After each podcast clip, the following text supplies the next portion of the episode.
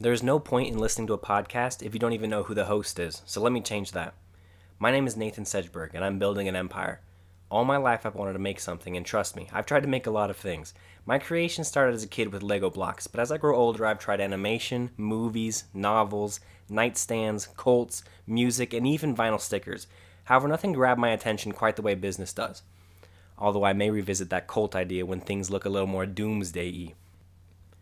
Business as a whole interests the hell out of me, and earning money has always been my favorite game. Forget the fancy cars, luxury houses, and designer clothes that money can buy. I like earning money just for the sake of earning money. I'm pretty sure that's my wife's favorite thing about me. My ultimate goal is to build an empire that can provide financial security to my family now and generations to come. I want to create an entity that can help me distribute all my crazy ideas and obsessions to the world, all in the hopes that it impacts a life or two.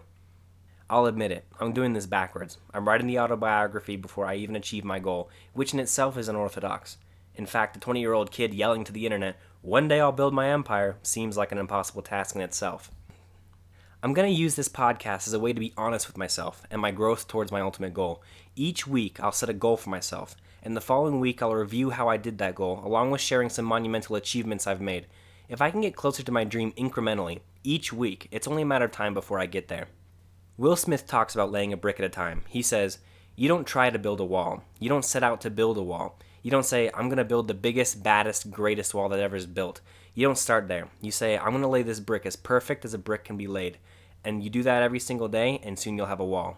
Today is May 4th, 2021. This is my first brick.